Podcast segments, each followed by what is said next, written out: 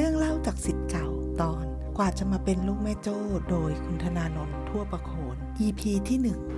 สวัสดีครับ สมาชิกผู้สนใจเรื่องเก่า เรื่องแม่โจ้ของเรานะครับก็ผมชื่อเดิมผมชื่ออังคารทั่วประโคนผมเกิดวันอังคารคุณพ่อก็บอกว่าตั้งชื่อให้อังคาร ก็มาอยู่ที่แม่โจ้ก็ใครก็เรียกแต่ชื่อเดิมผมนี่แหละครับไม่ได้เรียกชื่อใหม่นะฮะผมได้มีโอกาสทำงานถวายในหลวงในโครงการหลวงนะครับ เมื่อก่อนก็ไม่ได้เรียกโครงการหลวงนะเรียกโครงการในเกษตรชาวเขาในพระในพระบรมราชานุเคราะห์ ประมาณปี 2513 เนี่ย ผมทำงานอยู่ที่ศูนย์พัฒนาและสงเคราะห์ชาวเขาจังหวัดเชียงราย ศูนย์พัฒนาและสงเคราะห์ชาวเขาจังหวัดเชียงรายในสังกัด กองสงเคราะห์ชาวเขากรมประชาสงเคราะห์กระทรวงมหาดไทย ผมเป็นพนักงานเกษตรจัตวาตำแหน่งเล็กๆเงินเดือน 600กว่าบาทในปีหนึ่ง2511 เนี่ยเงินเดือนผม 620 บาท 2511 นะฮะเป็นพนักงานเกษตรจัตวา ผมจบปปชจากโรงเรียนเกษตรกรรมบุรีรัมย์เออความตื่นอกตื่นใจในภูมิประเทศนั้นมันต่างกันมากครับ ผมอยู่ในจังหวัดที่มีแต่ความแห้งแล้งกันดานขาดแคลนน้ำมาก ๆเลย แต่ทำไมมาเห็นจังหวัดเชียงรายโดยเฉพาะพื้นที่อำเภอแม่จันทร์ที่ผมอยู่เนี่ย ตรงไหนก็มีน้ำเขามีน้ำเหมือง ผมไม่เคยเห็นน้ำเหมืองที่จังหวัดผมเลย ผมมาเห็นจังหวัดเชียงรายมีน้ำเหมือง มีการทำนาสองครั้ง มีการปลูกกระเทียมในทุ่งนา ผมไม่เคยเห็น บ้านผมไม่เคยมีอย่างนี้ ผมชอบมาก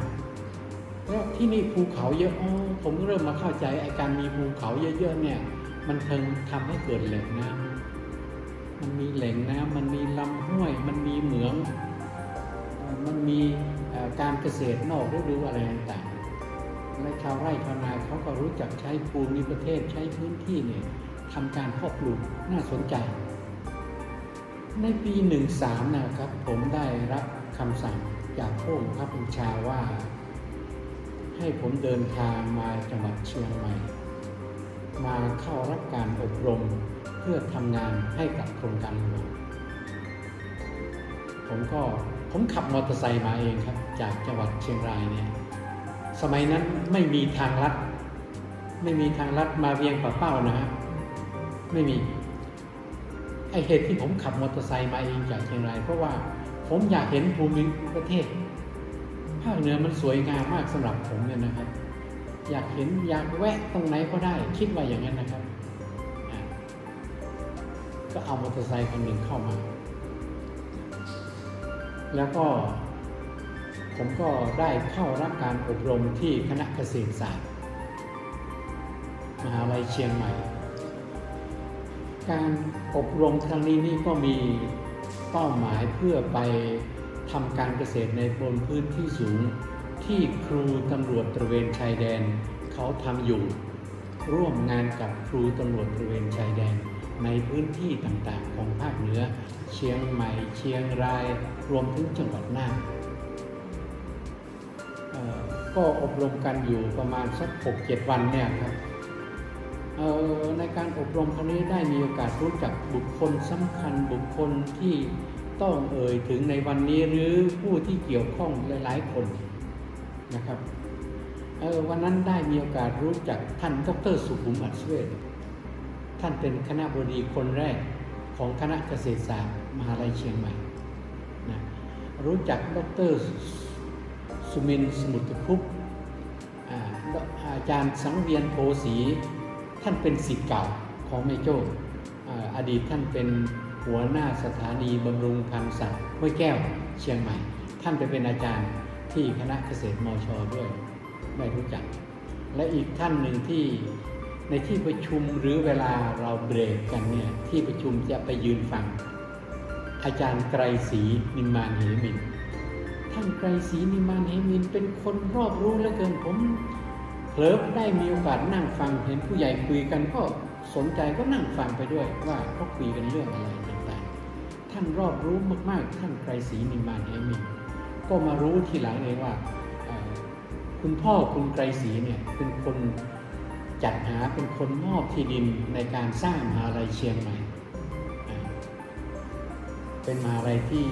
ใหญ่โตแห่งหนึ่งของภาคเหนือเริ่มแรกของของภาครัฐ หรือในสังกัดทบวงมหาลัยของรัฐคือมหาลัยเชียงใหม่ ก็ได้ข้อมูลจากท่านไกรศรีนิมานเฮมินในเรื่องต่างๆแล้วผมก็มาค้นคว้าเพิ่มเติม อันนี้แหละครับที่ผมได้มีโอกาสไปทำงาน ในพื้นที่ อีกท่านหนึ่งที่จะต้องพูดถึงในวันนั้นก็คือ ได้เก็บภาพถ่ายภาพไว้ อีกท่านหนึ่งที่ผมขออนุญาตเพิ่มเติมเดี๋ยวจะหลงลืมไม่ได้พูดไว้บิดากล้วยไม้ชื่ออะไรนะ เดี๋ยว ท่านไปร่วมด้วย อาจารย์รพีสาคริกท่านไปร่วมในในในการเปิดอบรมครั้งนี้ด้วย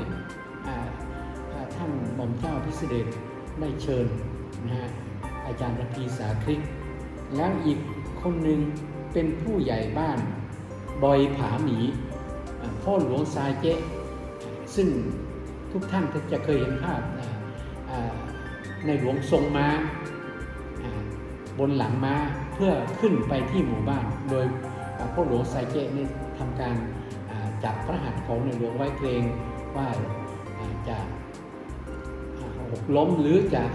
ไม่ได้รับความปลอดภัยในการนั่งบนหลังม้า เสด็จประทับบนหลังม้านะครับ อันนี้ก็ขออนุญาตเล่าแค่นี้ก่อนครับครับสามารถติดตามรับฟังตอนต่อไปของเรื่องเล่าจากสิทธิ์เก่าได้ที่เว็บไซต์ MGU Archive และ MGU Archive Podcast สวัสดีค่ะ